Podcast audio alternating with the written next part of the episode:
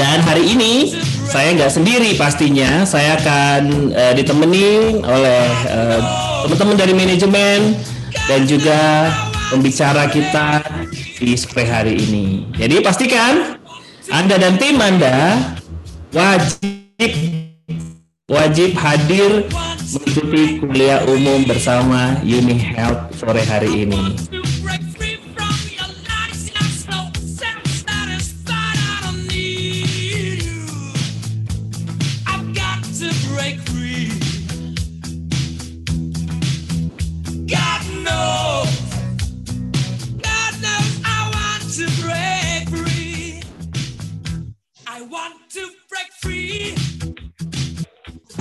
Oke, okay.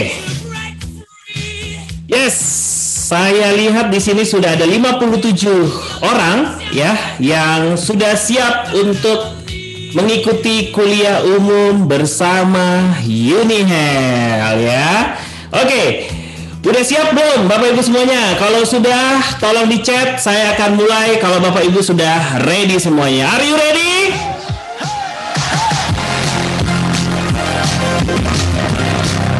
Lihat dulu chatnya.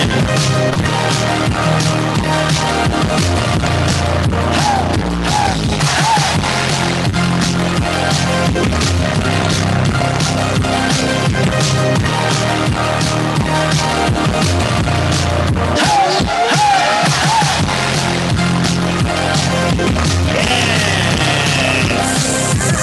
Oke, semangat pagi Unihelp Family ya. Di Jumat, sekali lagi di Jumat spesial ini, kita berjumpa lagi di kuliah umum bersama Unihelp. Tepuk tangan dong Bapak Ibu semuanya. Yes. Oke, okay. Nah, saya sebelum mulai acara hari ini ya, saya mau lihat dulu nih semangatnya, antusiasnya member-member Unihelp di seluruh Indonesia ya. Nah, kalau uh, ini kita punya tradisi, kalau sebelum mulai nggak afdol, nggak sah kalau kita belum menyebutkan atau meneriakan yel-yel semangat untuk Unihelp Family di seluruh Indonesia. Jadi saya, saya bilang, kalau saya bilang Unihelp Family, semangat, sehat, yes, race to the star. Siap ya? Oke, okay, walaupun di mute, saya mau lihat semangatnya. Videonya jelas sekali di uh, layar saya ya. Saya mau lihat semangat Unihelp Family di seluruh Indonesia. Yes. Kalau ready minta jempolnya dulu dong. Yes, ada Bu Meka di sana, Bu Yayu. Oke. Okay. Unihelp Family, semangat, sehat. Yes. Race to the star. Woo. Terima kasih, terima kasih, terima kasih Bapak Ibu semuanya. Yes. Ini dia Unihelp Family yang sesungguhnya ya. Oke, okay. Oke, okay, oke, okay, oke, okay. Yes. Nah, Bapak Ibu semuanya, tanpa lama-lama lagi ya, saya senang sekali ya melihat antusias Unihelp Family di seluruh Indonesia. Nah, tema kita, tema kita sekali lagi di sore hari ini, tema kuliah kita hari ini bagus banget, bagus banget, bagus banget ya. Nah, untuk itu kita akan bahas Bapak Ibu semuanya ya, kita akan bahas awas infeksi saluran kemih bisa membahayakan ginjal ya. Nah, untuk itu kita akan bahas sore hari ini dan ya pastinya ya. Tapi uh, untuk itu saya hari ini tidak sendiri. Saya akan ditemani oleh uh, teman saya ya. Beliau wanita yang cantik ya. Nah, uh, nanti biar berkenalan sendiri ya. Beliau adalah produk eksekutif Unihelp ya. Untuk itu langsung aja please welcome, tepuk tangan dong buat Mbak Yesi. Yeah. Terima kasih, yes, Pak Remon.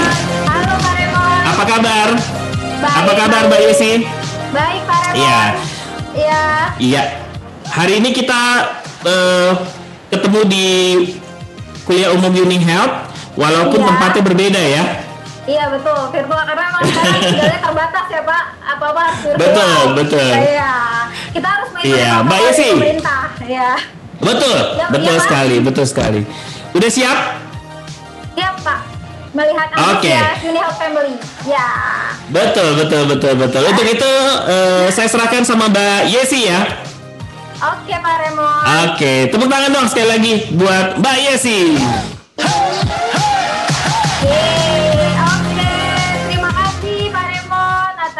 Opening speech-nya yang selalu penuh semangat ya Pak Remon. Assalamualaikum warahmatullahi wabarakatuh. Selamat siang Bapak dan Ibu Unihelp Family di seluruh Indonesia. Ketemu lagi dengan saya Yesi di Kuliah Umum Unihelp. Nah, Bapak dan Ibu masih semangat ya, walaupun kemarin kita udah libur nih. Terus hari ini masuk lagi, masih semangat ya Bapak Ibu. Uh, nah, ngomong-ngomong, halo? Ya, jelas-jelas Mbak Yesi. Ya, oke. Okay. Uh, ngomong-ngomong soal hari libur nih, Bapak dan Ibu, uh, selain kita memperingati Isra Miraj nih kemarin, Bapak dan Ibu ada yang tahu nggak nih, di tanggal sebelas Maret kemarin itu kita memperingati hari apa? Ada momen penting apa di tanggal sebelas Maret kemarin? Ada yang tahu? Atau Pak Remon mungkin tahu? Di tanggal sebelas Maret kemarin, selain Isra Miraj, kita memperingati hari apa nih, Pak? Apa ya? Ayo, kalau yang bisa jawab, cek dong. Saya sih tahu, Mbak Yesi. Oh, oke. Okay. Oke, okay, jadi selain kita memperingati Isra Miraj kemarin, kemarin kita memperingati Hari Ginjal Sedunia.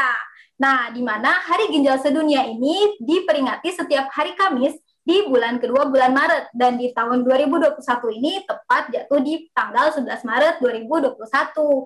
Nah, untuk tema Hari Ginjal Sedunia dua ribu dua puluh satu ini adalah Living Well with Kidney Disease atau uh, hidup berkualitas dengan penyakit ginjal. Nah, maksud temanya ini adalah uh, untuk meningkatkan pendidikan dan kesadaran tentang manajemen gejala penyakit ginjal yang efektif dan pemberdayaan pasien dengan tujuan akhir mendorong uh, partisipasi hidup dari pasien. Karena uh, di, ketika pasien didiagnosa mengalami penyakit ginjal itu bukanlah akhir dari segalanya, Bapak dan Ibu, karena uh, penyakit ginjal ini bisa dideteksi dini, bahkan bisa dicegah, dan Uh, kalaupun pasien sudah didiagnosa mengalami gagal ginjal, pasien masih bisa melakukan terapi. Nah, uh, sore hari ini sudah hadir nih di tengah-tengah kita Bapak dan Ibu semua, seorang uh, dokter spesialis penyakit dalam. Uh, beliau adalah dokter Dina Aprilia Ariestin. Halo, Assalamualaikum dokter Dina. Waalaikumsalam Mbak Yesi. Iya, alhamdulillah. Dokter apa kabar dok? Ya, sehat Mbak. Ya, semangat ya dok ya, walaupun kemarin libur. Uh, jadi gini dok, sesuai dengan uh, tema kita nih dok, yang masih berkaitan dengan Hari Ginjal Sedunia dua ribu dua puluh satu kemarin. Nah, hari ini uh, sesuai dengan tadi yang sudah disebutkan oleh Pak Remon, kita akan membahas mengenai penyakit ginjal nih dok. Nah, tapi sebelum kita bahas lebih lanjut nih dok, uh, saya ingin tahu dulu nih dok, ini pertanyaan saya pribadi sih dok, kalau uh, gimana sih dok cara deteksi dini? Uh, gimana caranya kita tahu bahwa kita itu uh, ternyata sudah terkena penyakit ginjal, itu gimana sih dok cara deteksi hmm, dininya? Ya, uh, jadi memang sebetulnya untuk proses uh, penyakit ginjal ya, apalagi yang sudah menuju gagal ginjal kronis, itu prosesnya memang nggak cepat Mbak, jadi nggak tiba-tiba menderita sakit ginjal, hmm. itu prosesnya udah berlangsung bertahun-tahun gitu ya. Uh, memang paling banyak itu penyebabnya itu dari penyakit-penyakit kronis sebetulnya, seperti hipertensi, ya, darah tinggi, atau penyakit diabetes yang tidak terkontrol. Uh, mungkin hmm. selama ini pasien yang nggak rutin berobat, ya, uh, tekanan darahnya cukup tinggi, ya, kemudian atau gula darahnya cukup tinggi. Uh, ini lama-lama uh, dapat uh, muncul komplikasi ke ginjal, uh, yang memang mungkin uh, apa ya? Itu agak lama memang prosesnya, tapi pada satu saat ya, apabila memang gagal ginjalnya itu sudah uh, ke proses terminal, uh, itu yang bisa timbul gejala. Tiba-tiba pasiennya bisa sesak napas, hmm. uh, bisa tiba-tiba apa namanya muntah-muntah, ya, bisa kakinya bengkak. Uh, itu dia yang sudah menunjukkan gejala gagal ginjal. Uh, hmm, jadi kalau seperti itu, seperti itu ya. Memang kondisinya harus ke dokter. Uh, supaya untuk apa ya untuk lakukan pemeriksaan lebih lanjut seperti itu. Hmm, jadi memang harus dilakukan pengecekan rutin ke dokter gitu ya dok ya untuk mendeteksi. Iya, iya gitu. Ya karena kan uh, penting banget kan ya dok ya, kalau misalnya uh, kita bisa mendeteksi penyakit ginjal sejak dini, maka kita bisa mendapatkan penanganan yang tepat gitu dok sejak awal. Maka kalau misalkan kita mendapatkan penanganan yang tepat sejak awal, mungkin peluang sembuhnya pun akan lebih besar gitu ya dok ya. Ya, oke. Okay. Uh, baik, kalau gitu uh, langsung saja untuk lebih jelasnya bagaimana penyakit ginjal ini, uh, ciri-cirinya bagaimana, kemudian bagaimana uh, pengobatannya, dan uh, gimana sih kaitannya penyakit ginjal ini dengan infeksi saluran kemih yang akan kita bahas hari ini. Langsung saja kita dengarkan pemaparan dari dokter Dina Aprilia Ariestin. Kepada dokter Dina, dipersilakan, dok.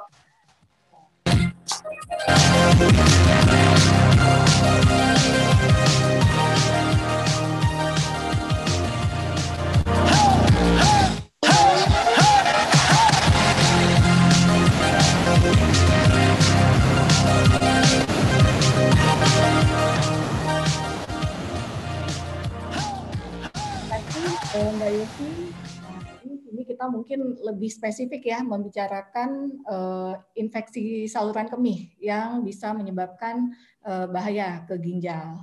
Uh, yeah, jadi, no. Ya, ada saya sebutkan ya beberapa penyakit yang bisa memang menyebabkan uh, kondisi uh, gagal ginjal ya, tetapi ini saya fokus mungkin ke infeksi saluran kemihnya. Oke, okay. Yeah. Mbak.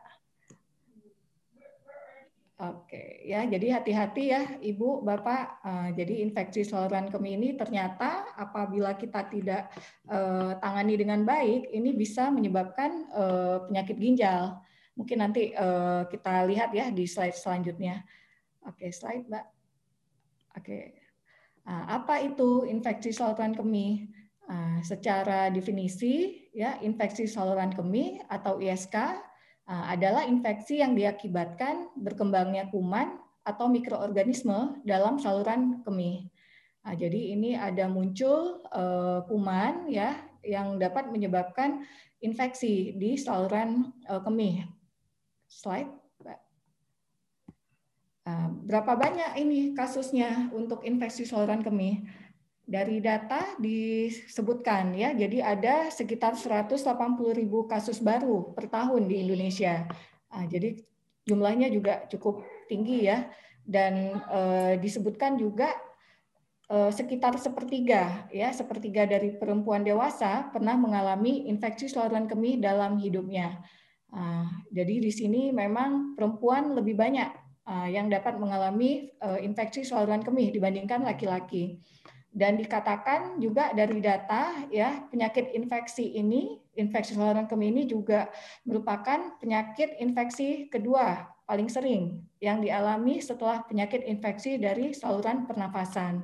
Nah, jadi ini ya Bapak Ibu ya, cukup banyak ternyata kasusnya, dan memang e, lebih banyak dialami oleh e, perempuan.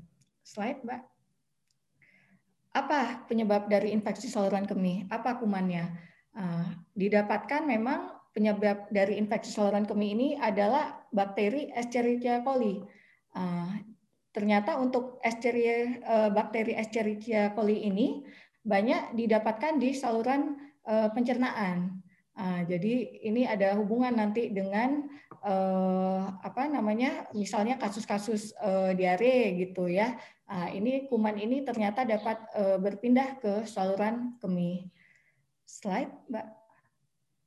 Nah, kemudian apa faktor risiko untuk mengalami infeksi saluran kemih? Nah, disebutkan bahwa wanita tadi paling banyak ya mengalami uh, infeksi saluran kemih, uh, dan ternyata yang paling banyak dari seluruh wanita itu dialami oleh wanita hamil ya dan menyusui, uh, dilanjutkan oleh uh, wanita yang sudah menopause. Nah, jadi wanita yang sudah menopause ini juga ternyata cukup sering mengalami infeksi saluran kemih. Nah, kemudian juga pemakaian kateter. Nah, pemakaian kateter ini kan biasanya di eh, ini ya dialami oleh pasien-pasien yang dirawat inap di rumah sakit. Nah, jadi ternyata juga pemakaian kateter yang eh, berlama-lama ini juga dapat menyebabkan infeksi dari saluran kemih, dan anak-anak juga ternyata juga eh, dapat mengalami infeksi saluran kemih. Kemudian apalagi yang dapat menyebabkan infeksi saluran kemih?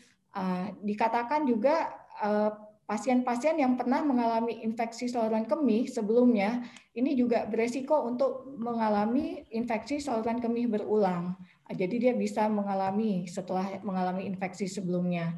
Kemudian juga dari aktivitas seksual. Nah, ini biasanya pengantin baru ini Bapak Ibu ya, jadi eh, pasangan baru ya yang baru aktif eh, seksualnya ya, ini juga eh, beresiko untuk mengalami infeksi saluran kemih.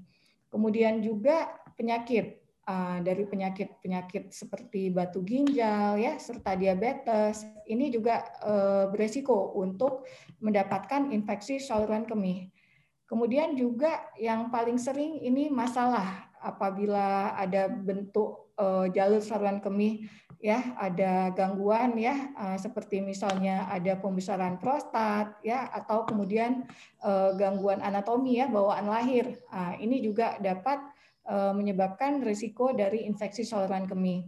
Uh, kondisi yang lain itu seperti tidak disunat ya, serta uh, kebersihan yang kurang, uh, ini juga uh, dapat mengalami infeksi saluran kemih. Jadi kalau kita lihat di sini faktor resikonya cukup banyak ya Bapak Ibu ya. Uh, jadi memang uh, harus di apa nih ditelaah satu persatu kira-kira apa uh, faktor resikonya. Slide Mbak Yesi. Nah, bagaimana infeksi saluran kemih dapat terjadi? Uh, jadi di sini memang uh, banyak faktor ya uh, yang berhubungan dengan infeksi saluran kemih ya, uh, merupakan gabungan dari faktor risiko tadi yang saya telah sebutkan sebelumnya, serta ada uh, melemahnya sistem imunitas tubuh. Uh, jadi uh, ada faktor risiko ditambah uh, adanya uh, apa penurunan dari sistem imun. Uh, ini dapat menyebabkan uh, bakteri yang bertumbuh menjadi lebih banyak di saluran kemih, serta bakteri ini dapat berkolonisasi, istilahnya berkumpul di dalam saluran kemih. Hal ini dapat menyebabkan infeksi saluran kemih di saluran kemih bawah ya. Nanti ini ada apa organ tubuh di saluran kemih yang dibedakan, nanti ada yang bagian bawah dan bagian atas. Nanti ini dari infeksi ya, apabila infeksinya tidak diobati secara tuntas, bakteri ini bisa naik ke saluran kemih bagian atas, bagian atas dan akhirnya ini akan bisa apa terinfeksi bagian ginjalnya. Ini yang terakhir nih, kalau sudah parah infeksinya bisa mengalami infeksi ke ginjal. Akhirnya apa? Jadi dapat menyebabkan infeksi saluran kemih atas ke di bagian ginjal atau istilah medisnya pielonefritis, Bapak Ibu. Jadi ini semua ya bagaimana perjalanan dari penyakit infeksi saluran kemihnya ya. Oke, slide. Jadi untuk gejala-gejalanya Bapak Ibu secara spesifik memang kita bisa bedakan ya. Uh, kalau uh, bagian bawah ini gejalanya seperti apa, bagian uh, atas seperti apa ya. Uh, jadi uh, untuk bagian bawah uh, organnya itu dia mulai dari muara kencing sampai ke kandung kemih. Uh, itu untuk uh, organ uh, saluran kemih bagian bawah. Sedangkan untuk uh, saluran kemih bagian atas itu dimulai dari organ uh, ureter sampai ke ginjal. Nah, jadi eh, dari apa namanya eh, bagian organnya sendiri ini gejalanya juga berbeda, Bapak Ibu. Eh, pada saluran bawah ya ini dapat eh, mengalami seperti rasa nyeri atau terbakar saat buang air kecil ya. Kemudian juga eh, bisa menjadi lebih sering buang air kecil. Kemudian juga bisa timbul rasa anyang-anyangan ya, itu eh, perasaan ini ya kayak mau buang air kecil ya, eh, tetapi kandung kemihnya itu udah kosong gitu, tapi kita merasa tetap ingin buang air kecil. Nah, itu anyang-anyangan ya. Kemudian eh, buang air kecilnya itu urinnya eh, juga eh, ada sedikit berbau.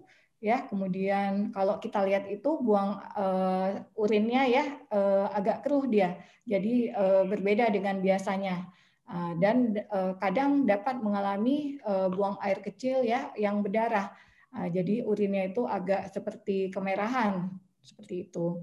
Uh, kemudian juga uh, bisa mengalami rasa nyeri pada daerah selangkangan ya atau uh, di bagian perut bawah. Uh, Sedangkan pada uh, infeksi bagian atas ya, pada organ atas ini dapat mengalami gejala demam. Nah, jadi dapat mengenali demam yang kadang eh, bisa juga timbul menggigil. Nah, kemudian ada nyeri ya pada punggung bawah atau pinggang, nah, itu bisa mengalami apa eh, sakit ya. Kemudian juga eh, urin ya itu bisa berbau, eh, keruh serta eh, berdarah. Ya, pada pasien juga eh, pada infeksi saluran kemih atas bisa mengalami gejala mual atau muntah. Oke, okay, slide. Eh, tetapi secara umum ini ya, Bapak Ibu, eh, ini gejala-gejala secara umum ya untuk infeksi saluran kemih. Nah, jadi eh, bisa eh, kelihatan itu eh, urinnya itu eh, warnanya agak keruh ya atau lebih gelap daripada biasanya. Nah, kemudian bisa dijumpai e, darah di saluran apa di urinnya, ya. Kemudian bisa mengalami nyeri ini Bu di bagian e, perut bawah ini di pelvis. Kemudian pada saat berkemih kita juga kadang merasakan apa ya e, kayak terasa panas ya e, perih gitu pada saat berkemih. Nah, kemudian juga urin e, bisa muncul bau yang e, cukup apa ya kuat ya. Kemudian ada e, meningkat nih keinginan untuk berkemih. Jadi e, merasa ingin sering ke kamar mandi gitu. Oke, slide. Uh, ini secara apa ya e, umum pengobatan untuk infeksi saluran kemih. Memang e, harus diberikan antibiotik uh, yang e, adekuat ya sesuai dengan jenis infeksinya, dan antibiotik itu juga harus diberikan uh, secara tuntas uh, sesuai dengan petunjuk dokter ya uh, sampai uh, habis itu antibiotik harus dikonsumsi. Kemudian kita berikan juga uh, obat-obatan uh, simptomatis ya untuk mengurangi gejala. Uh, misalnya dapat diberikan uh, obat demam nih paracetamol ya apabila mengalami nyeri berkemih atau pasien mengalami demam. Uh, kemudian juga uh, nutrisi uh, itu juga harus diberikan nutrisi yang cukup dan dapat diberikan uh, suplemen ya untuk mengatasi infeksi saluran kemih. Dan yang paling penting juga harus diperbanyak asupan cairan. Oke, okay, slide. Nah, bagaimana mencegah ya untuk eh, jangan sampai timbul nih infeksi saluran kemih ya. Eh, dianjurkan tetap perbanyak minum air ya bisa dua sampai tiga liter per hari. Eh, kemudian juga eh, untuk membersihkan organ intim ya dengan cara yang benar ya Bapak Ibu. Eh, jadi sebaiknya dari eh, daerah depan ke belakang. Eh, jadi eh, ini lebih Uh, bersih ini lebih higienis gitu ya untuk uh, membersihkan organ intim. Uh, kemudian juga sebelum berhubungan seksual ya uh, sebaiknya dibersihkan organ intimnya ya supaya uh, apa ya tetap uh, bersih. Kemudian juga uh, dianjurkan untuk uh, buang air kecil setelah berhubungan seksual ya. Kemudian uh, jangan ditahan-tahan bila ingin buang air kecil ya. Mungkin ibu-ibu itu yang sering ya kalau misalnya perjalanan jauh gitu uh, males ke kamar mandi toilet uh, ini ditahan nih sampai nyampe ini uh, itu sebaiknya jangan ya ibu ya. Uh, kemudian juga sebaiknya dihindari celana yang ketat dan sebaiknya juga diganti celananya kalau bisa uh, kalau memang udah basah ya. Oke, okay, slide Mbak. Uh, Bagaimana sih bahayanya kalau sudah eh, apa infeksi dan sudah mengalami eh, kerusakan pada ginjal? Uh, slide. Uh, jadi ini ya Bapak Ibu, apa dampaknya terhadap ginjal dari infeksi saluran kemih? Uh, tadi sudah disebutkan ya faktor resiko dari infeksi saluran kemih, salah satunya eh, infeksi saluran kemih sebelumnya. Jadi apabila kita pernah mengalami infeksi saluran kemih, ini pada apa namanya saluran di saluran kencing serta di ginjal ini dapat membentuk jaringan parut, Bapak Ibu ya. Jadi jaringan parut. Kemudian juga infeksi saluran kemih itu yang apabila sudah eh, ke ginjal, ya sudah naik ke atas, sudah ke ginjal, ini juga dapat menyebabkan abses pada ginjal. Nah, jadi abses itu seperti apa ya? Eh, ada nanah di ginjalnya. Uh, ya, kemudian juga mungkin uh, salah satu tadi ya faktor uh, resiko kan uh, disebutkan salah satunya batu ginjal ya, ini juga dapat menyebabkan uh, infeksi saluran kemih uh, dan ini apabila terjadi ya Bapak ini ini dapat menyebabkan gangguan pada fungsi ginjal. Uh, akhirnya apa? Semakin lama semakin lama ya kita tidak tangani uh, infeksinya. Nah, ini dapat berakhir dengan kondisi gagal ginjal akut maupun kronis. Nah, ya, jadi ini eh, perjalanan penyakitnya ya dari infeksi saluran kemih sampai ke gagal ginjal. Ya, jadi memang karena sudah timbul ya komplikasi ini dari pembentukan jaringan parut, ya abses ginjal, ya serta eh, batu ginjal yang eh, tidak ditangani dengan baik. Slide. Apa itu gagal ginjal kronis? Gagal ginjal kronis yaitu adanya penurunan dari fungsi ginjal, ya kerja ginjal yang semakin menurun, sehingga menyebabkan gejala ya seperti ginjal yang susah mengeluarkan cairan berlebihan dari darah, kemudian juga ginjal susah mengeluarkan zat-zat yang seharusnya dibuang dari tubuh. Ya, ini efeknya nanti di pemeriksaan laboratorium ya, jadi bisa e, timbul peningkatan kreatinin.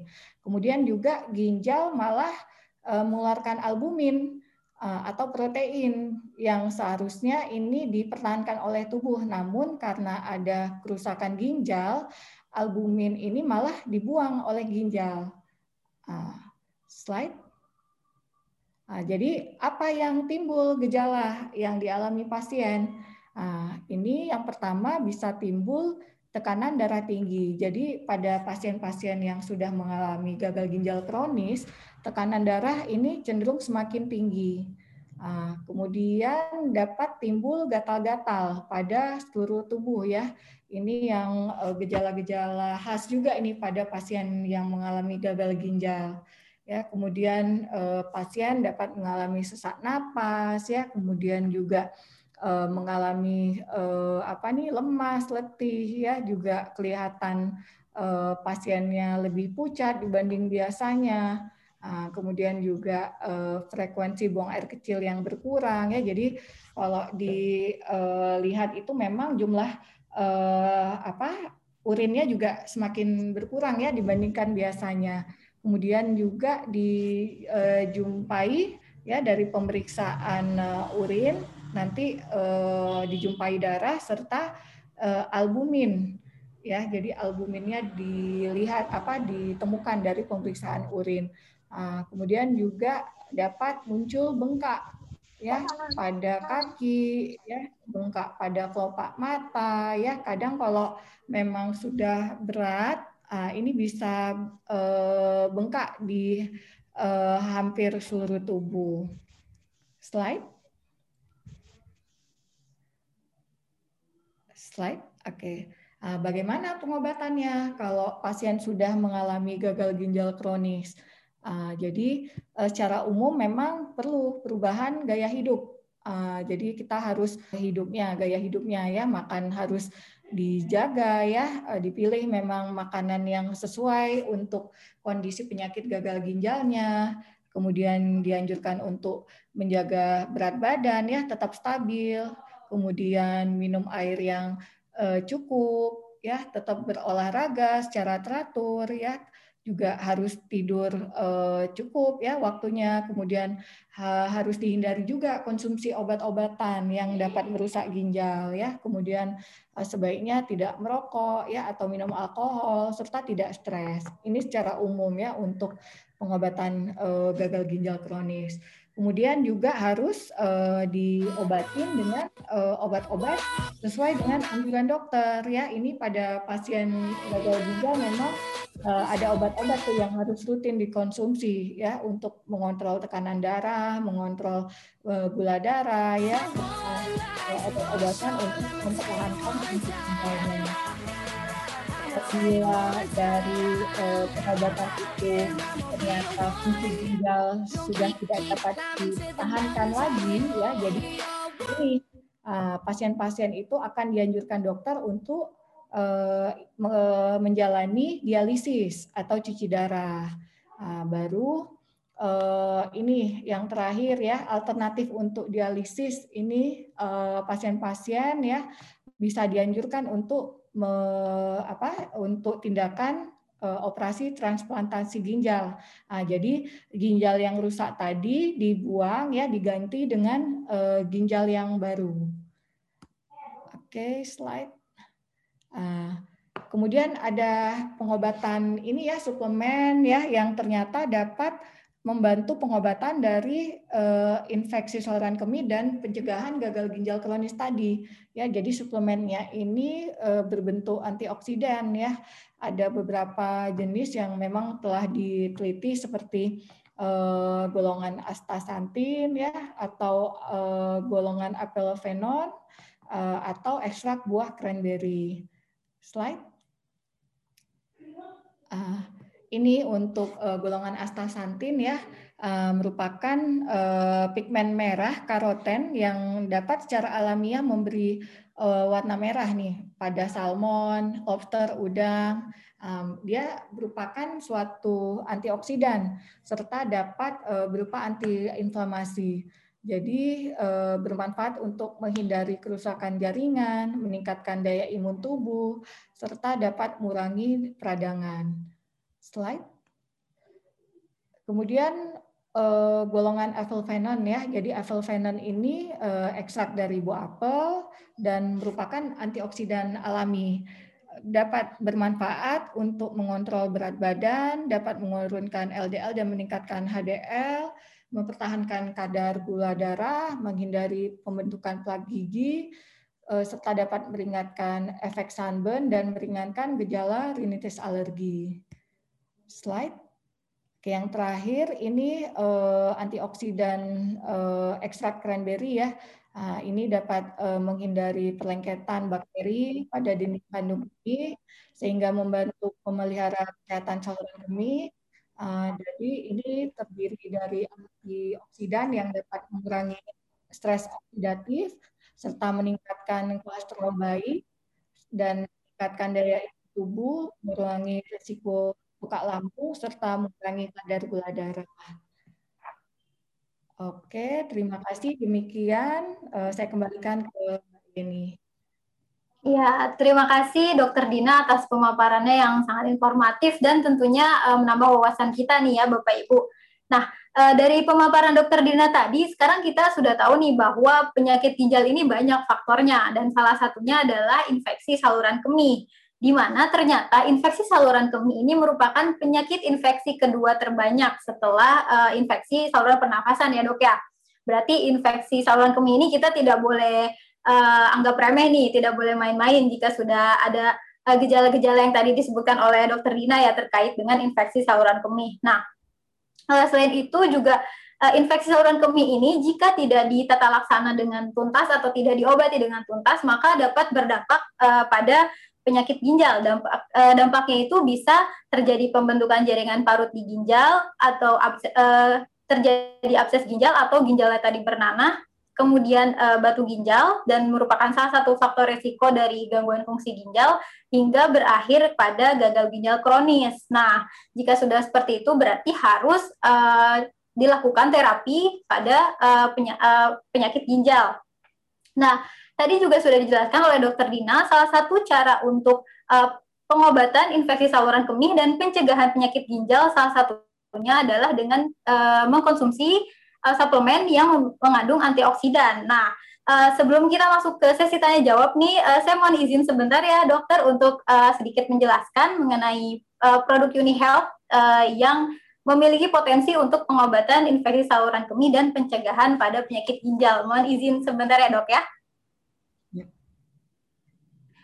Nah, jadi uh, Bapak dan Ibu semua, seperti yang mungkin Bapak dan Ibu juga sudah familiar dan sudah tahu bahwa Uni Health punya kombinasi terbaik untuk uh, mengatasi infeksi saluran kemih dan penyakit ginjal, yaitu kita punya kombinasi dari AstaGold dan juga UtiCare.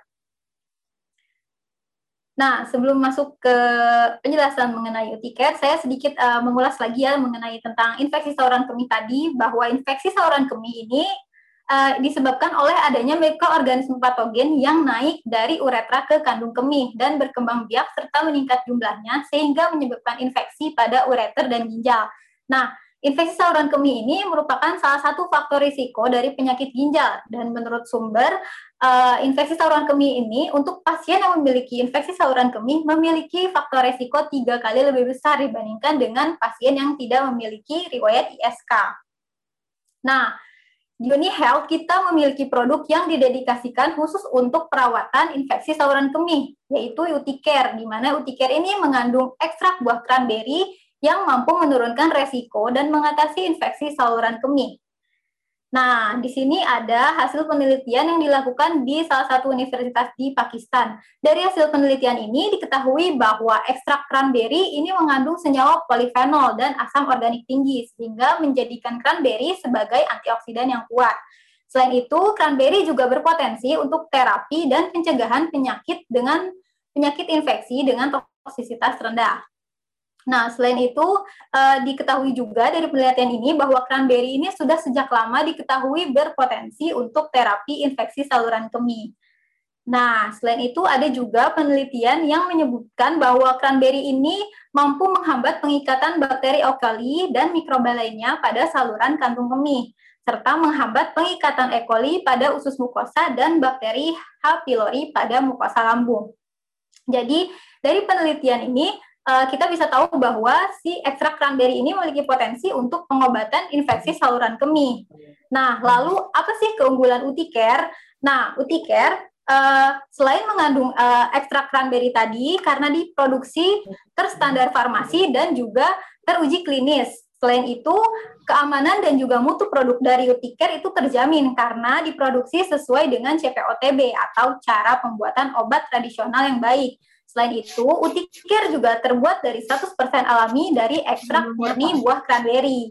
Nah, lalu pertanyaan berikutnya adalah bagaimana dosis dan saran penggunaan UtiCare? Nah, UtiCare dapat dikonsumsi untuk pencegahan dengan dosis satu kali dua setelah makan, dan untuk terapi bisa dikonsumsi dengan dosis dua kali dua setelah makan. Nah, untuk produk selanjutnya, untuk kombinasi uh, pengobatan infeksi saluran kemih dan juga uh, penyakit ginjal, kita punya AstaGold. Nah, dari gambar ini Bapak dan Ibu sudah tahu ya bahwa AstaGold ini salah satu produk unggulan dari Uni Health yang mengandung astaxanthin dan juga epovenon digabung menjadi AstaGold. Nah, AstaGold ini sudah lulus uji orak dan uh, mampu untuk meningkatkan kualitas kesehatan serta melindungi tubuh kita dari senyawa radikal bebas. Pertanyaannya, kenapa sih Mbak Yesi harus AstaGold untuk e, penderita penyakit ginjal? Nah, karena pada penderita e, pasien penderita penyakit ginjal itu terjadi penurunan fungsi ginjal, di mana itu seringkali e, berhubungan dengan adanya stres oksidatif. Nah, stres oksidatif ini terjadi karena adanya penurunan pertahanan antioksidan dalam tubuh. Selain itu, pada pasien penyakit ginjal juga ditemukan uh, peningkatan oksidasi protein seperti yang tadi sudah dijelaskan oleh dokter Dina. Nah, oleh karena itu, karena adanya uh, penurunan fungsi ginjal yang diakibatkan oleh senyawa radikal bebas, maka dibutuhkanlah uh, produk dengan uh, antioksidan tinggi seperti AstaGold, karena AstaGold mengandung astaxanthin yang memiliki aktivitas antioksidan yang mampu mempertahankan kesehatan tubuh dari radikal bebas. Selain itu, AstaGold juga mengandung epovenon yang juga memiliki sifat antioksidan dan mampu menurunkan kolesterol dan L D L serta meningkatkan kadar H D L.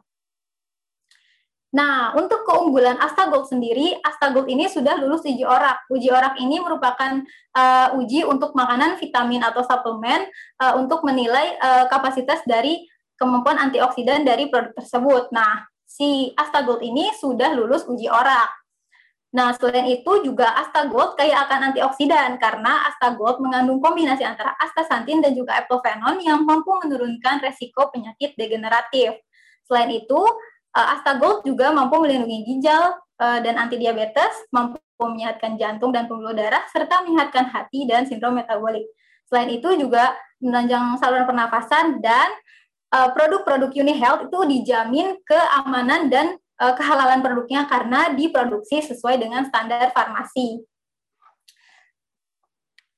Nah, pertanyaannya siapa saja sih yang boleh, mohon maaf, siapa saja sih yang boleh mengkonsumsi AstaGold? Nah, AstaGold ini bisa dikonsumsi oleh Anda yang sudah berusia tujuh belas tahun. Untuk dosisnya sendiri, jika Bapak dan Ibu ingin melindungi kesehatan ginjal dan meningkatkan kualitas kesehatan untuk penderita kanker, kemoterapi, jantung, dan diabetes, itu bisa dikonsumsi dengan dosis dua kali satu kapsul setelah makan. Nah, untuk meningkatkan kualitas kesehatan, dosisnya bisa dikonsumsi satu kali satu kapsul setelah makan. Lalu kesimpulannya adalah, dari infeksi saluran kemih tadi, seperti yang sudah dijelaskan oleh dokter Dina, jika tidak ditata laksana dengan tuntas atau tidak diobati dengan tuntas, akan bisa menyebabkan penyakit ginjal kronik. Nah, jika sudah terjadi penyakit ginjal kronik ini, berarti uh, tingkat keparahannya sudah tinggi, maka untuk mencegah infeksi saluran kemih ini berkembang menjadi penyakit ginjal kronik, maka harus mengkonsumsi UtiCare untuk mengatasi uh, penyakit infeksi saluran kemih tadi. Nah, tapi jika sudah uh, infeksi saluran kemih tadi berkembang menjadi penyakit ginjal kronik, maka harus dikonsumsi kombinasi antara UtiCare dan juga AstaGold. Mengapa? Karena UtiCare mengandung ekstrak cranberry yang uh, memiliki potensi untuk terapi uh, infeksi saluran kemih. Nah, selain itu juga uh, UtiCare mengandung cranberry yang mengandung senyawa proantosianidin yang mampu menghambat pengikatan bakteri E. coli dan mikroba lainnya pada saluran kantung kemih. Selain itu, UtiCare juga diamin, dijamin keamanan dan mutu produknya. Nah, untuk uh, AstaGold, karena AstaGold mengandung astaxanthin dan juga eplevenone yang mampu menurunkan resiko penyakit degeneratif, selain itu, karena kaya kandungan antioksidan, maka AstaGold ini berpotensi untuk melindungi kesehatan ginjal Anda. Selain itu, AstaGold juga sudah lulus uji ora dan kehalalan serta keamanan produknya terjamin. Nah, oke, sekian presentasi untuk uh, produk dari Uni Health. Nah, sekarang kita uh, masuk ke sesi yang ditunggu-tunggu nih. Saya kembalikan ke Pak Remon.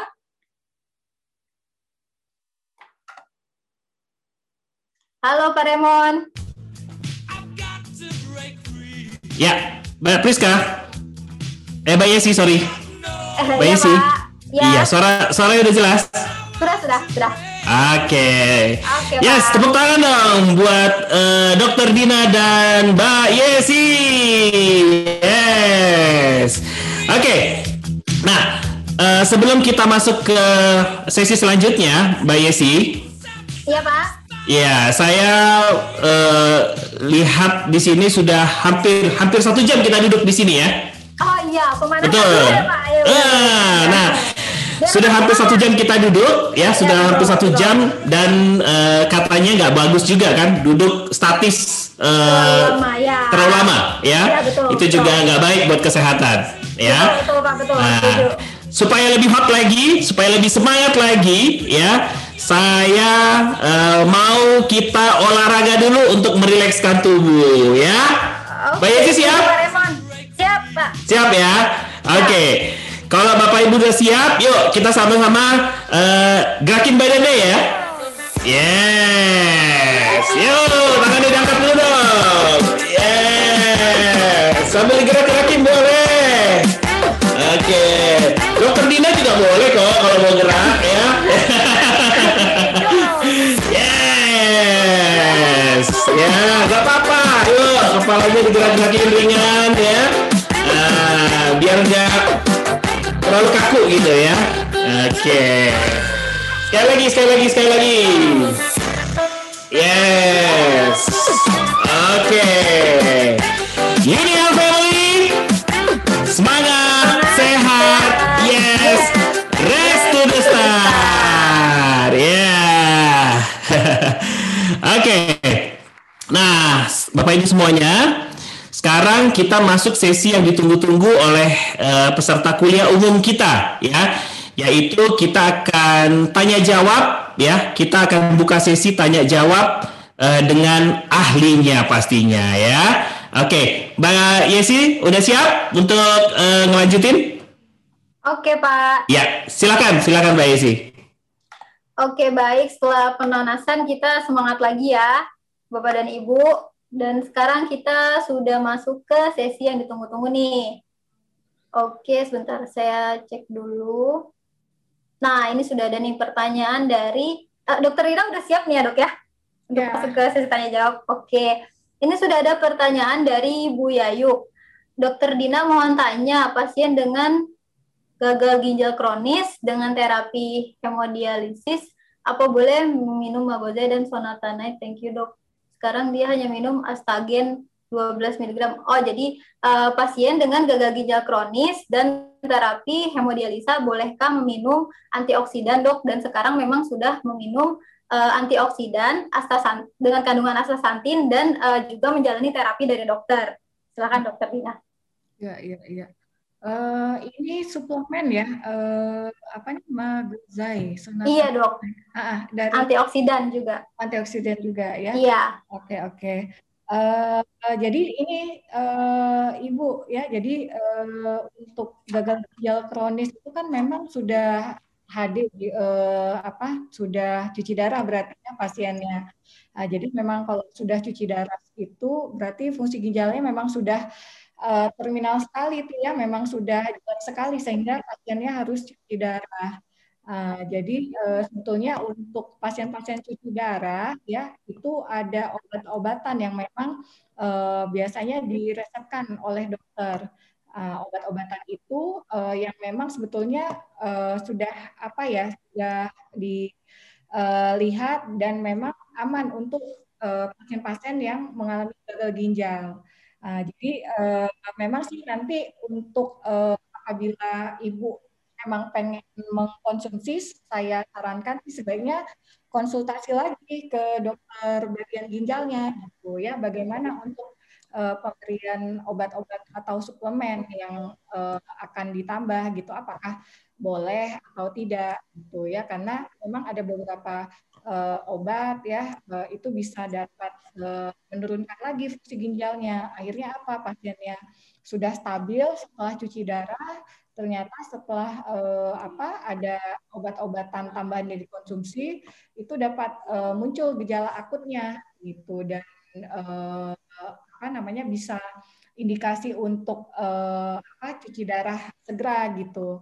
Nah, saya sarankan sih ya, Ibu Yayu sebaiknya eh, apa ya eh, berkonsultasi, berkonsultasi lagi nih kepada dokter bagian eh, ginjalnya seperti itu ya. Jangan karena jangan sampai eh, apa nih obat-obat atau suplemen dikonsumsi eh, malah eh, bukan ini ya, bukan memperbaiki, malah dapat menurunkan uh, fungsi ginjalnya seperti itu ya. Kira-kira seperti itu ya Bu Yayu ya, nanti bisa ditanyakan uh, konsultasi kembali. Iya, jadi ya, itu jawabannya Bu Yayu, semoga membantu. Jadi lebih baik dikonsultasikan terlebih dahulu kepada dokter yang menangani ya dok ya, apakah iya. boleh dikonsumsi atau tidak gitu. Uh, karena memang ini kan fungsi ginjalnya berarti memang sudah uh, jelek ya. Uh, kalau udah gagal ginjal itu memang uh, terapi yang dianjurkan cuci darah. Tetapi kan uh, tadi ada saya sebutkan ya Bu, ya ada obat-obatan tertentu yang memang ternyata bisa menurunkan fungsi ginjalnya. Akhirnya apa? Pasien-pasien yang sudah uh, bagus ternyata muncul lagi sesak napasnya, ya muncul lagi bengkaknya gitu. Jadi memang itu ya Bapak. Uh, Ibu Yayu ya, coba dikonsultasikan lagi. Ya, ya baik. Uh, Itu uh, jawaban dari Dokter Dina. Semoga membantu Ibu Yayu. Lalu ada lanjutan pertanyaan dari Ibu Linda. Uh, dokter izin tanya, keluhan kencing-kencing sedikit, apakah itu juga termasuk I S K karena ada rasa nyeri? Dan apakah dan apakah UtiCare dan AstaGold yang bisa dikonsumsi? Mohon penjelasan, terima kasih. Jadi pertanyaan dari Ibu Linda ini, uh, Ibu Linda ada keluhan kencing sedikit-sedikit dan ada rasa nyeri dok, seperti itu. Dan uh, beliau menanyakan apakah UtiCare dan AstaGold tadi bisa dikonsumsi? Ya, ya, ya, uh, ya ini Bu Linda ya yang nanya ya Mbak. Jadi keluhan iya, Bu Linda sedikit-sedikit, uh, ya. ini tadi udah disebutkan ya, ada banyak sebetulnya gejala dari persoalan kemia dan itu berbeda tadi gejala untuk infeksi saluran kemih bawah dan infeksi saluran kemih atas ya. Nah, jadi secara umum sih gejala yang Ibu sebutkan ini sudah termasuk nih gejala infeksi saluran kemih, ada rasa uh, nyeri, kemudian juga uh, berkemih sedikit-sedikit dan mungkin tidak rasa ini ya Bu ya uh, puas gitu sehingga uh, padahal kandung kemihnya udah kosong tetapi pengen uh, berkemih lagi, pengen uh, pipis lagi gitu ya. Uh, jadi uh, sebetulnya kalau secara gejala sih ini udah termasuk. Ya sebaiknya memang uh, tetap harus dilakukan pemeriksaan lebih lanjut uh, ke dokter Bu untuk pastikan uh, infeksi saluran kemih. Jadi uh, biasanya itu nanti uh, dari dokter dianjurkan untuk memeriksa urinnya. Uh, jadi urinnya ditampung untuk melihat bakteri atau mikroorganisme yang uh, ada di dalam saluran di, yang ada di dalam urinnya. Nah, jadi uh, baru nanti dokter akan memberikan uh, pengobatan uh, lanjutan ya seperti antibiotik. Uh, jadi di sini uh, untuk UtiCare dan AstaGold ya uh, saya rasa sih memang uh, bisa diberikan ya, ya karena pada efek ini ya antiinflamasi dan antioksidan ya, yang mungkin bisa uh, membantu untuk mengurangi uh, gejala nyeri ya atau gejala peradangan. Jadi uh, bisa dikombinasi sih kalau menurut saya untuk mempercepat ya uh, gejala mengurangi gejala dari keluhan. Tetapi uh, ibu ya, harus ke dokter ya. Jadi diperiksa lebih lanjut dan uh, untuk uh, apa namanya selanjutnya diberikan antibiotik oleh dokter. Mungkin gitu ya Mbak Yesi ya. Jadi memang saya rasa iya, uh, baik. Harus ke dokter. Tapi iya uh, baik uh, sedikit. Jadi uh, uh-uh.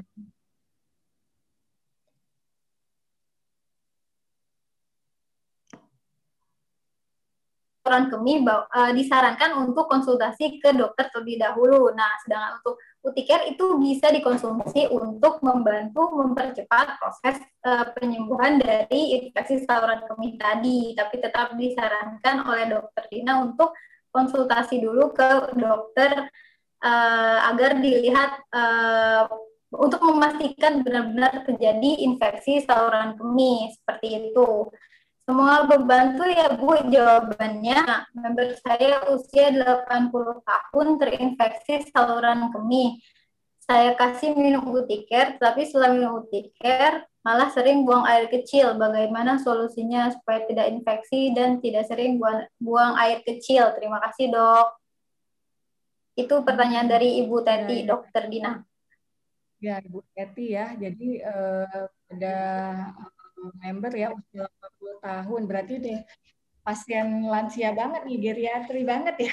Uh, uh, jadi memang pasien geriatri juga uh, sering itu mengalami infeksi saluran kemih. Uh, jadi mungkin tadi ada beberapa hal faktor resiko, mungkin sering menahan buang air kecil ya, malas ke kamar mandi atau karena kondisi penyakitnya ya sehingga agak susah tuh ke kamar mandi. Uh, sehingga memang dapat uh, berisiko untuk infeksi saluran kemih. Belum lagi mungkin uh, pemakaian pampers ya, Ibu ya. Jadi uh, pasien geriatri mungkin ada beberapa kondisi penyakit yang uh, menyebabkan pasien ini lebih sering memakai pampers. Uh, pemakaian pampers sendiri juga uh, salah satu risiko untuk menyebabkan infeksi saluran uh, kemih ya. Uh, jadi uh, ini harus dipastikan lagi ya, Ibu ya, gimana apakah Uh, memang gejala yang timbul itu karena uh, infeksinya atau mungkin uh, karena pengaruh uh, yang lain gitu ya. Mungkin uh, ada nggak disarankan ini ke pasien uh, untuk minum yang banyak gitu. Uh, jadi kalau uh, disarankan minum yang banyak biasanya memang cenderung jadi lebih sering buang air kecilnya. Uh, jadi ini harus di ini Bu Uh, dipastiin lagi gitu ya apa memang uh, lebih menjadi lebih banyak minum ya, karena uh, dibilang ada infeksi gitu ya akhirnya apa jadi lebih uh, sering buang air kecilnya ataukah memang menggunakan pamper sehari-hari gitu ya. Jadi uh, ini juga harus dilihat gitu. Jadi uh, saya anjurkan sih juga tetap harus ini ya konsultasi dulu ke dokter untuk memastikan apa kira-kira penyebab infeksi saluran kemihnya ya. Apalagi pasiennya juga udah usia lanjut nih, Bu. Jadi memang biasanya eh, cukup kompleks memang masalahnya. Eh, jadi eh, saya anjurkan memang harus konsultasi dulu ya, Bu, ke dokter untuk memastikan eh, infeksinya. Ya, jadi seperti itu uh, jawabannya untuk pertanyaan dari Ibu Teti bahwa uh, lebih baik untuk dikonsultasikan terlebih dahulu kepada dokternya karena mengingat usia dari si pasien juga sudah uh, sangat lanjut ya dok ya. Ya. Hmm. Jadi memang masalahnya itu lansia banyak loh. Jadi uh, harus diperiksa detail ya. Uh, jadi ditanya apa memang Uh, ada apa namanya riwayat kebiasaan dia ya yang memang bisa menjadi faktor risiko, bagaimana pola konsumsi dia ya. Tadi kan juga uh, disebutkan ya banyak uh, apa namanya kondisi-kondisi yang menyebabkan uh, infeksi, belum lagi masalah imunitas yang menurun ya. Uh, jadi kan usia delapan puluh tahun itu pasti memang imunitasnya itu udah tidak uh, di orang muda ya, jadi memang lebih gampang terinfeksi. Uh, jadi ini kan kondisi-kondisi yang menyebabkan infeksi kita harus uh, pastikan dulu ya Bu ya. Jadi uh, saya tetap anjurkan uh, diperiksa lebih lanjut ini ke dokter.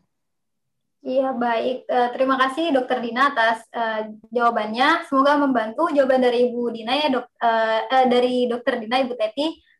Nah. Kemudian pertanyaan selanjutnya ini dari Ibu Yayu Riwayati, apakah AstaGold mengandung zat pengencer darah? Nah, zat pengencer darah itu kan biasanya kalau zat pengencer darah alami itu seperti uh, kayu manis, vitamin E, jahe, kunyit. Nah, sementara untuk AstaGold ini uh, kandungannya adalah evulpenon dan astaxanthin yang merupakan antioksidan Bu. Gitu. Jadi uh, seperti itu AstaGold kandungannya adalah uh, antioksidan kombinasi dari evulpenon dan juga astaxanthin ya Bu Yayu.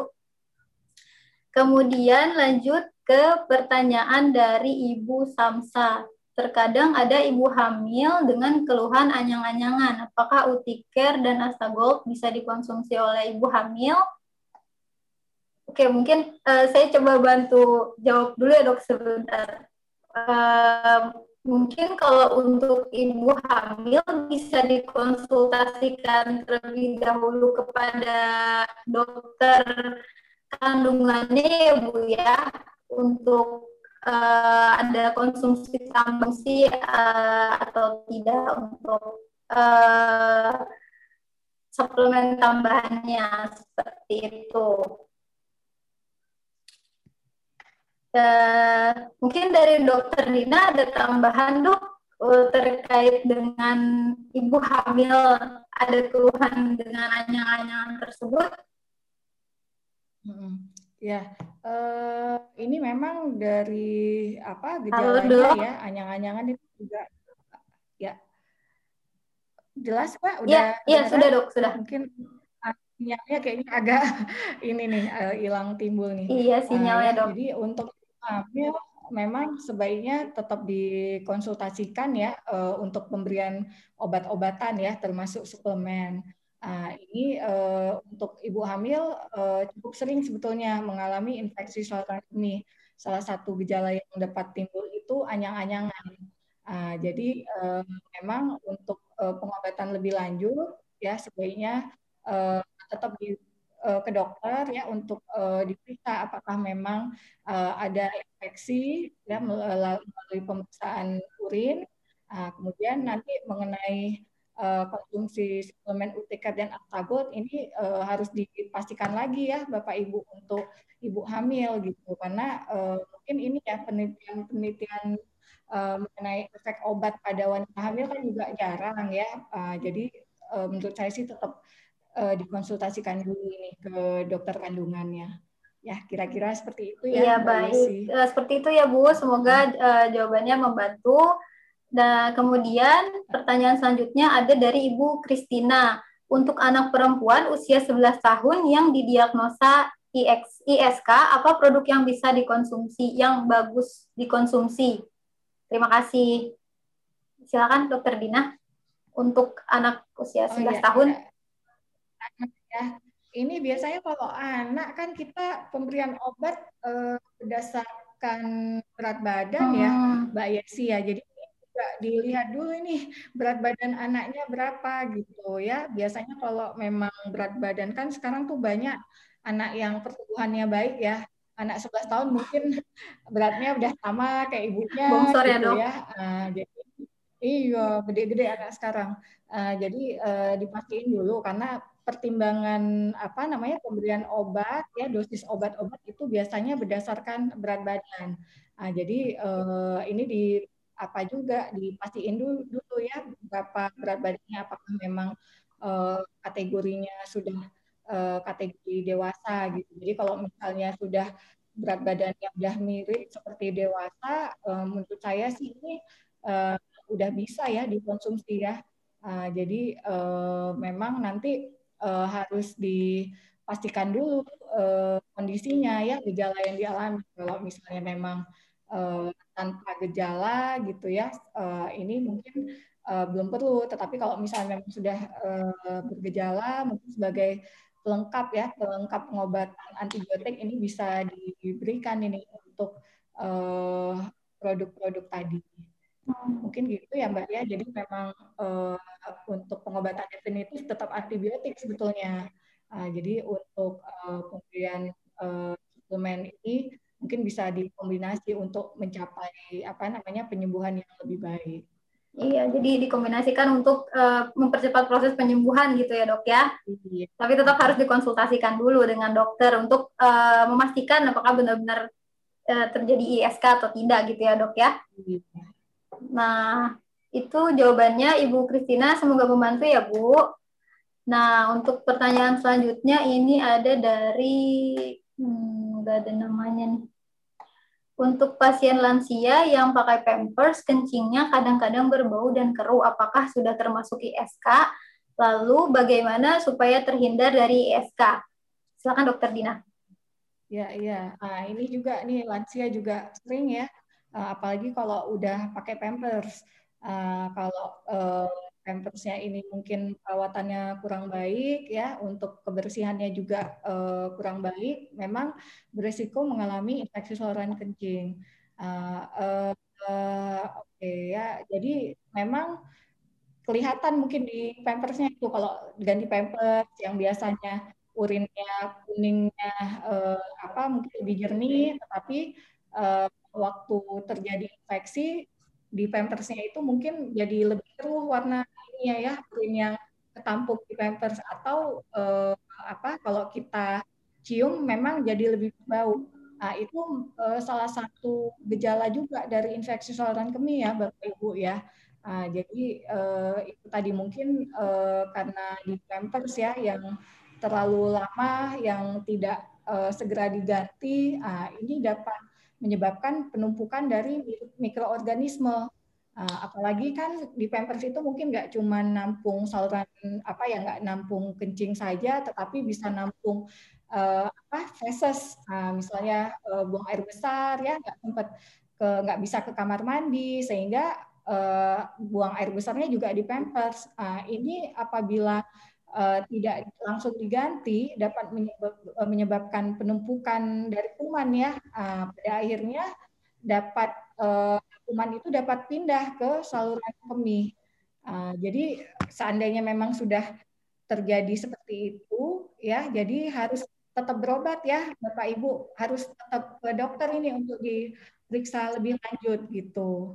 Uh, apalagi kalau udah infeksinya berulang, nah, ini lebih ribet lagi biasanya ya. Jadi mungkin perlu dilakukan kultur ya, kultur urin untuk melihat uh, jenis kuman apa yang terinfeksi gitu. Uh, jadi uh, bagaimana jadi supaya nggak uh, kena infeksi saluran kemih, Bapak Ibu? Uh, mungkin ini jadi apa nih, harus lebih sering nih ganti Pampers ya. Jadi tiga jam, empat jam ya. Uh, lansia yang memang udah rutin selama dua puluh empat jam pakai Pampers harus diganti, mau nggak mau harus diganti. Uh, jadi jangan sampai itu penuh dulu baru diganti. Ya, jadi supaya apa? Supaya mencegah uh, apa terjadi penumpukan dari kuman-kuman tersebut sehingga tidak uh, terinfeksi saluran kemihnya. ya kira-kira ya, ya uh, Mbak ya. Iya, baik Dok. Jadi uh, untuk uh, lansia mungkin bisa dilakukan pengecekan uh, warna dan juga bau pada urinnya ya Dok ya, untuk uh, mengecek apakah ada terjadi gejala I S K atau tidak. Nah, kemudian untuk cara pencegahannya dengan cara mengganti pampersnya secara berkala, mungkin tiga atau sampai empat jam sekali itu pampersnya diganti ya Dok ya, hmm. untuk menghindari pertumbuhan mikroorganisme yang bisa menyebabkan infeksi saluran kemih tadi, gitu ya Dok ya. Ya, e, seperti itu, semoga membantu ya Bu, e, Pak, jawabannya. Nah, kemudian ada pertanyaan dari Ibu Melda. Izin tanya Dok, suami saya menderita penyakit M A H kronis, hampir setiap hari merasa nyeri di dada. Jadi untuk sementara saya menghentikan pemberian Astakardik. Nah mungkin ini e, kaitannya antara penyakit M A H kronis dengan jantung ya Dok ya, karena e, merasa nyeri di dada. Mm-hmm. Silakan Dok. Oh, Oke, okay. Jadi uh, ini memang uh, apa ya, gejalanya sakit M A H atau nyeri dada karena jantung ini. Jadi hati-hati uh, nih Bapak Ibu ya, untuk kasus-kasus nyeri dada ya, sebaiknya uh, pada pasien-pasien yang di atas empat puluh tahun harus uh, dipastikan kondisi jantungnya. Uh, jadi ini gejala untuk nyeri dada itu mirip-mirip untuk sakit M A H. Uh, jadi ini uh, saya rasa harus ke dokter ini Ibu Melda nih, ya. Jadi uh, biar dokter bisa memeriksakan ya apakah memang ini gejala penyakit M A H atau gejala dari penyakit jantung. Uh, jadi uh, banyak nih yang mungkin awam ya, yang kurang ini kali ya, uh, kurang uh, informasi mengenai gejala-gejala penyakit M A H. Kan sekarang ada tuh istilahnya penyakit GERD, ya, uh, berso, uh, esophageal reflux disease, ah, itu pun memang gejalanya sama nih, uh, ada di dada ya, kadang dadanya terasa panas, ya. Tapi pada kasus jantung juga ada nyeri dada. Nah, jadi uh, ini kan pengobatannya berbeda ya, ya, jantung pengobatannya beda ya, uh, penyakit juga berbeda. Jadi uh, menurut saya ini tetap harus dipastiin ini kondisi jantungnya ya, supaya apa namanya pengobatannya juga lebih spesifik ini, apakah penyakitnya ini karena gangguan jantung atau karena M A H, seperti itu.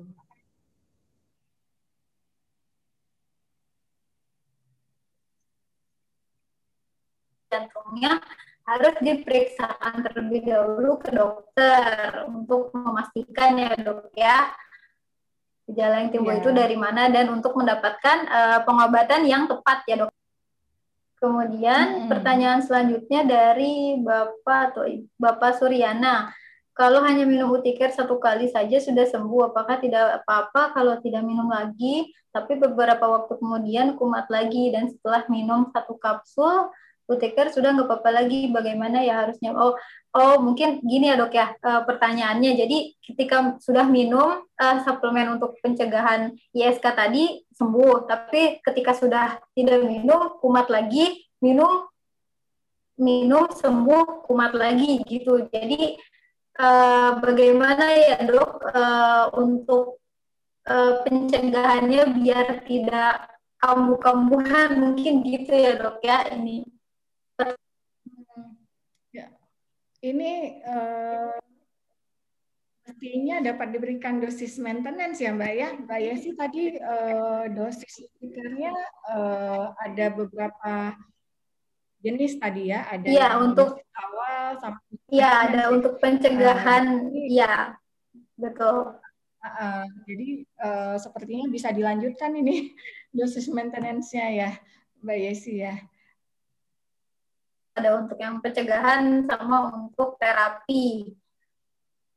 Uh-uh. Jadi mungkin dinaikkan dosisnya ya Dok ya? Iya, nanti bisa dilihat lagi nanti ya Mbak Yesi dosisnya sesuai dengan apa namanya tujuan terapi ya. Apa gitu ya. Nah, apakah memang sebagai pencegahan atau sebagai maintenance atau sebagai terapi, ah, nanti sesuaikan dosisnya. Tapi harus konsultasi lagi nih saat ini. Uh, Tetap ya Dok ya, harus harus dikonsultasikan lagi ya, Dok. Iya. Ya, ya. Jadi seperti itu eh, jawabannya Bapak Suryana. Jadi tergant, eh, tergantung dari tujuannya, apakah untuk pencegahan atau untuk terapi. Jadi kalau misalkan memang untuk terapi, berarti sudah terdiagnosa I S K dari Pak. Dan pertanyaan selanjutnya dari Ibu Tuti Krodiah. Sore Dok, mau tanya, kalau asam urat tinggi apakah ada hubungannya dengan kerusakan ginjal? Silakan Dok. Ya, ya.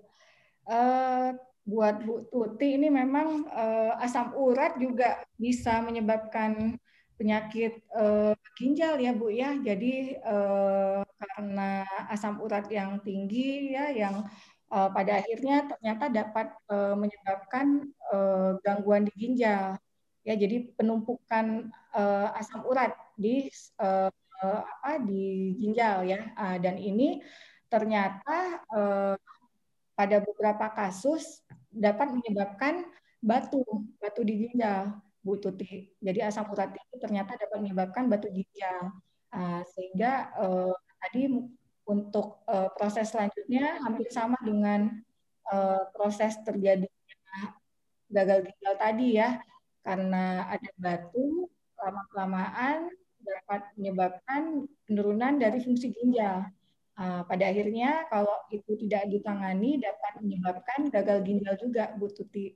Nah, jadi hati-hati nih. Nah, ini eh, mungkin kita tadi nggak membahas untuk asam urat ya, kita spesifik ke eh, infeksi saluran kemih ya. Tetapi eh, untuk asam urat sendiri juga eh, kalau eh, tidak ditangani dengan baik, ya asam urat eh, tetap tinggi ini dapat menyebabkan eh, batu. Kira-kira seperti itu. Baik, jadi jawabannya seperti itu ya Ibu. Uh, jadi tadi kan sudah disebutkan bahwa penyakit ginjal ini banyak ya Dok ya faktornya, dan infeksi saluran kemih ini salah satunya, dan ternyata uh, asam urat pun bisa menyebabkan penyakit ginjal jika tidak diobati secara tepat dan juga tuntas ya Dok ya. Iya. Pertanyaan berikutnya dari Ibu Dian Rosiana. Dok, mau tanya, kalau diet pada pasien I S K itu apa yang tidak boleh dikonsumsi? Silakan dokter. Diet pada pasien I S K ya. Uh, ini kalau uh, pada I S K sih uh, tidak ada pantangan ya sebetulnya untuk diet ya. Jadi uh, boleh makan apa saja.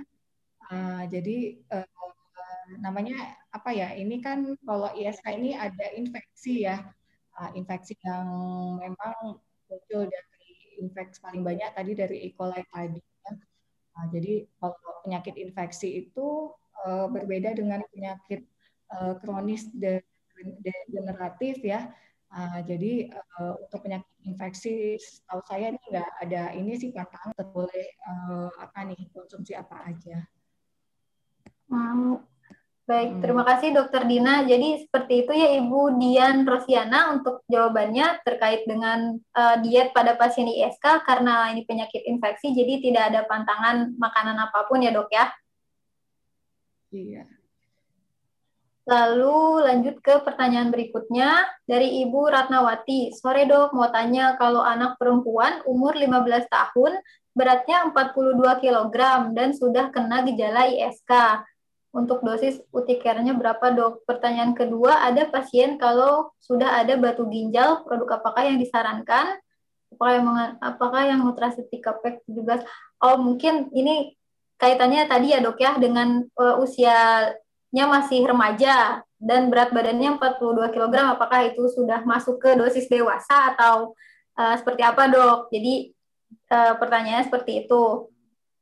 Nah, untuk uh, pertanyaan kedua itu, Uh, pasien sudah ada uh, keluhan batu ginjal, nah, menanyakan produk apa yang disarankan, seperti itu.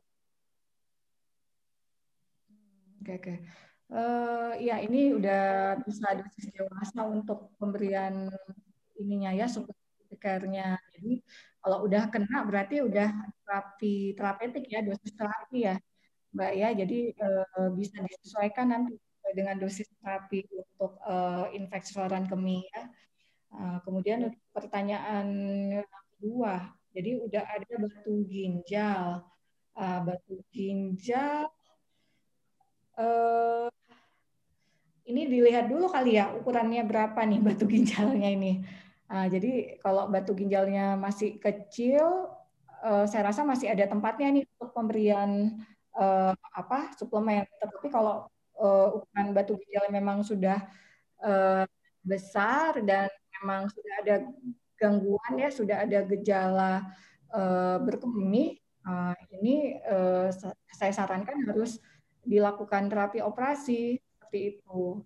Jadi memang harus di apa nih diperiksa lebih dahulu ya sebaiknya supaya melihat uh, bagaimana batu ginjalnya, berapa ukurannya, kemudian bagaimana fungsi ginjalnya ya, kemudian diperiksa juga apakah memang dari batu itu sudah ada infeksi. Uh, jadi ini kan uh, menjadi pertimbangan ya untuk uh, pengobatan selanjutnya, apakah memang bisa dengan obat-obatan atau uh, disarankan untuk operasi.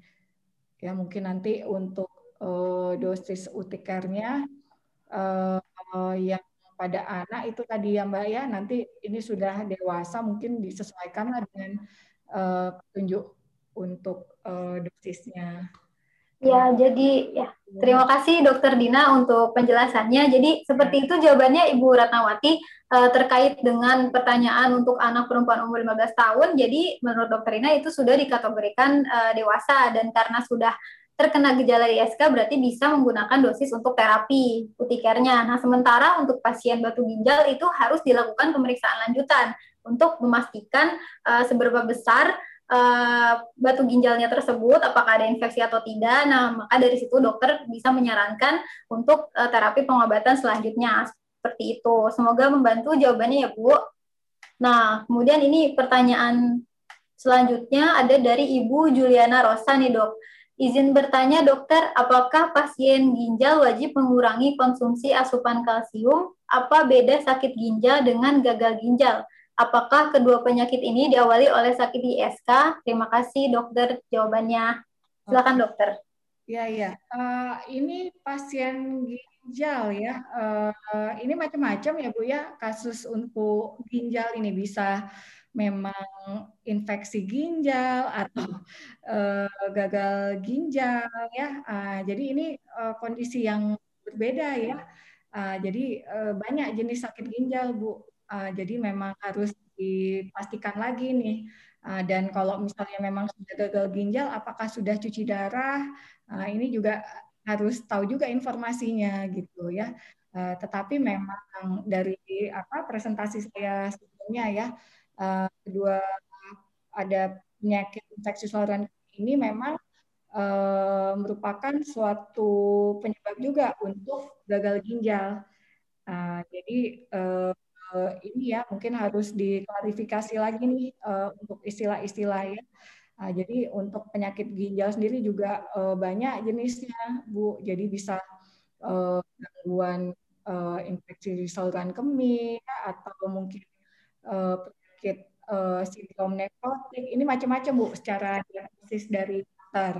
Uh, jadi ini uh, uh, harus dipastikan lagi ya, tetapi memang pada pasien-pasien gagal ginjal ya ini kan juga sudah terjadi apa nih masalah pada metabolisme kalsium ya, sehingga pada pasien gagal ginjal ini cenderung uh, mengalami tropos uh, tulang. Uh, ini ternyata disebabkan oleh berkurangnya uh, kalsium di darah ya, sehingga memang pada pasien-pasien yang sudah mengalami gagal ginjal yang sudah cuci darah, nah ini biasanya wajib diberikan uh, kalsium seperti itu. Jadi uh, tidak semua penyakit ginjal ya uh, wajib uh, apa namanya mengurangi asupan kalsium. Uh, jadi ini berbeda nanti pada pasien yang sudah mengalami gagal ginjal dan sudah cuci darah, ini malah wajib untuk uh, menambah asupan kalsiumnya. Tetapi kalau memang uh, belum uh, belum cuci darah, ini uh, memang sebaiknya uh, dibatasi uh, untuk uh, asupan kalsiumnya. Jadi memang nanti untuk pemberian kalsium berdasarkan jenis uh, penyakit ginjalnya ya Bu. Jadi memang uh, tidak wajib uh, dikurangin asupan kalsiumnya. Kira-kira seperti itu. Baik, terima kasih Dokter Dina untuk jawabannya. Berarti uh, intinya untuk penyakit ginjal ini harus dipastikan dulu Dok ya, diagnosa penyakit ginjalnya ini apa kepada si pasien, karena penyakit ginjal ini banyak ya Dok, uh, ininya jenis-jenisnya gitu. Nah, terkait dengan uh, pengurangan kalsium itu juga tergantung dari uh, stadium dari penyakit ginjal yang dialami pasien tersebut ya Dok ya. Jenisnya Mbak. Jadi, ya, jenisnya. Nah, nah, jadi memang nggak semuanya diberikan apa ya kalsium ya, itu biasanya kan pada pasien-pasien yang sudah gagal ginjal dan sudah uji darah itu memang perlu banget diberikan kalsium. Iya, jadi memang harus dikonsultasikan terlebih dahulu ya Dok ya untuk pemberian kalsium tadi gitu. Nah selanjutnya, oh ini pertanyaannya sudah sudah semua nih Dok, sepertinya sudah semua terjawab. Ada lagi pertanyaannya Bapak dan Ibu? Atau sudah semua? Mungkin sudah sudah selesai semua ya Dok ya, untuk pertanyaannya kita jawab, eh, dan untuk sesi tanya jawab bisa kita tutup di sini. Terima kasih banyak Dokter Dina atas eh, waktu dan juga eh, ilmunya yang sudah diberikan kepada kita. Ya, semoga uh, semoga sehat selalu ya Dok ya, dan jangan bosan untuk mengikuti kuliah umum Uni Health ya Dok. Ya ya. Ya, saya kembalikan ke Pak Remon. Pak Remon. Yes, terima kasih sekali lagi Dokter Dina. Terima kasih Mbak Yesi udah bantu kita di sore hari ini ya. Seru banget ya, seru banget ya. Mohon maaf sekali lagi karena uh, kita keterbatasan waktu, kita mungkin nggak bisa perpanjang lagi untuk uh, tanya jawabnya. Tapi nanti next kita akan uh, adakan kembali. Ya, sekali lagi terima kasih untuk Dokter Dina dan Mbak Yesi sudah mau bantu dan uh, menjawab pertanyaan kita semua. Next, next uh, join lagi ya, Dokter Dina ya. Ya, sekali lagi tepuk tangan dong buat Dokter Dina Aprilia. Yes. Oke, okay. Ya, Bapak Ibu semuanya, uh, kita udah dengar uh, apa namanya uh, edukasi dan uh, ilmu yang diberikan oleh Dokter Dina dan Mbak Yesi ya. Nah sekarang itu kita akan uh, dengarkan ya, di tengah-tengah kita saat ini sudah ada seseorang yang uh, mau berbagi pengalaman di mana sebelumnya beliau uh, mempunyai gangguan kesehatan, uh, khususnya masalah uh, I S K ini ya. Dan sore hari ini uh, beliau mau berbagi pengalaman dengan kita semuanya ya, khususnya Uni Health Family di seluruh Indonesia. Nah, uh, siapakah beliau? Uh, nanti saya akan perkenalkan beliau, tapi mohon maaf sebelumnya uh, karena sesuatu hal sehingga beliau tidak bisa mengaktifkan videonya ya, dan uh, saat ini beliau sudah ada di tengah-tengah kita saat ini. Untuk itu uh, saya uh, please welcome Ibu Astuti dari uh, Makassar. Tepuk tangan dong buat Ibu uh, Astuti ya. Oke, okay. Apakah sudah ada di sini Ibu Astuti? Iya, halo Ibu Astuti.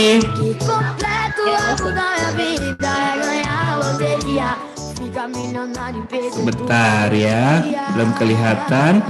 Ya. Halo Bu Astuti. Ya. Iya, oke. Okay. Oh iya, ada di sini. Oke, okay, sebentar ya, saya biar bisa. Oke. Okay. Iya, apa kabar Bu Astuti? Alhamdulillah, baik. Baik ya, oke. Okay. Uh, Bu Astuti, sebelumnya saya ucapkan terima kasih uh, sudah mau berbagi pengalaman dengan Uni Health Family dari seluruh Indonesia ya. Nah, Bu Astuti, saya, yang saya tahu uh, Bu Astuti ini saat ini uh, pernah mengalami uh, salah satu yang penyakit yang disebutkan dok oleh Dokter Dina tadi ya, betul ya Bu Astuti ya? Oh iya iya. Betul ya. Nah, eh, untuk itu mungkin Bu Astuti bisa eh, cerita sedikit kepada Unihelp Family yang ada di eh, kuliah umum sore hari ini. Sebelumnya apa sih kira-kira yang eh, Bu Astuti rasain, rasakan sebelum eh, mengenal produk dari Unihelp? Mungkin Bu Astuti bisa sedikit cerita kepada kita semuanya. Silakan Bu Astuti. Um, makasih Pak. Ya. Sebelumnya saya mengkonsumsi Unihelp ini udah satu tahun lebih ya. Ya. Dan saya rutin meminum Astaxanthin. Sebelumnya Astaxanthin. Ya. Ah, sebelumnya itu saya pernah merasakan sakit pada tulang belakang, pada pinggang. Uh, kemudian juga sebelumnya pernah mengalami infeksi saluran kemih pada hamil pertama. Sekitar dua puluh tahun yang lalu. Oke. Okay. Dan satu bulan kemarin itu kembali lagi terasa. Padahal saya sudah minum AstaGold, tapi kok terasa ya mau kencing terus. Oke. Okay. Jadi perasaan buang air itu terus. Dan yang keluar sedikit sekali. Jadi nggak tuntas gitu ya Bu ya? Iya, lama-lama kok terasa nyeri. Jadi saya memutuskan untuk minum UtiCare, coba UtiCare. Minum UtiCare dan minum AstaGold. UtiCare saya minum dua kali dua. Pas habis satu dos, alhamdulillah udah baikan. Kemudian lanjut lagi dua kali satu. Dan alhamdulillah udah habis, udah pulih. Oke, alhamdulillah ya. Nah, eh, prosesnya berapa lama kira-kira itu, Bu Astuti? Dari Ibu konsumsi produknya sampai uh, merasakan uh, khasiat dari atau uh, kesembuhannya itu berapa lama kira-kira, Bu Astuti? Dari minum UtiCare? Iya.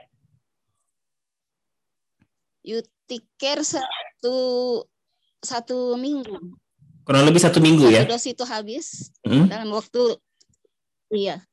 Kemudian lanjut lagi. Karena masih sering buang air ya, yeah. Lanjut lagi. Uh, tanya, ditanya sama suami bagaimana, udah baik kan? Udah baik. Padahal kata suami, kebetulan suami saya analis. Yeah. Katanya kalau kamu tidak sembuh ini bisa dirawat di rumah sakit ini.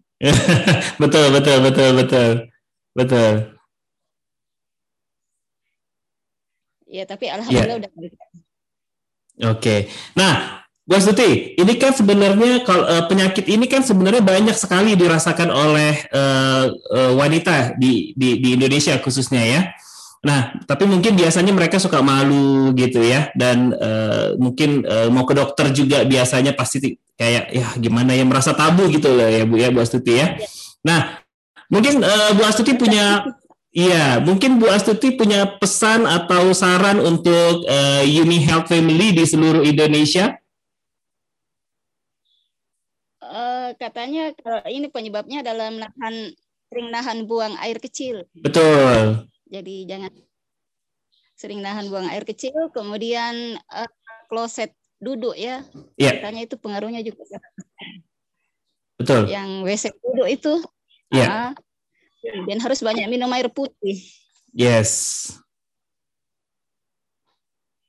Iya. Iya. Ada lagi mungkin Bu Astuti? Pesan-pesan buat Unihelp Family di seluruh Indonesia? Ah, rutin minum AstaGold. Iya, yeah, rutin minum AstaGold ya. Iya, yeah. Oke. Okay. Sekali lagi terima kasih uh, Bu Astuti sudah mau berbagi uh, testimoni pengalaman dengan Unihelp Family di seluruh Indonesia.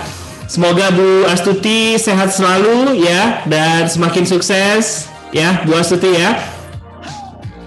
Salam juga untuk keluarga di Makassar ya. Sekali lagi terima kasih Bapak Ibu semuanya, tepuk tangan dong untuk Ibu Astuti dari Makassar. Ya.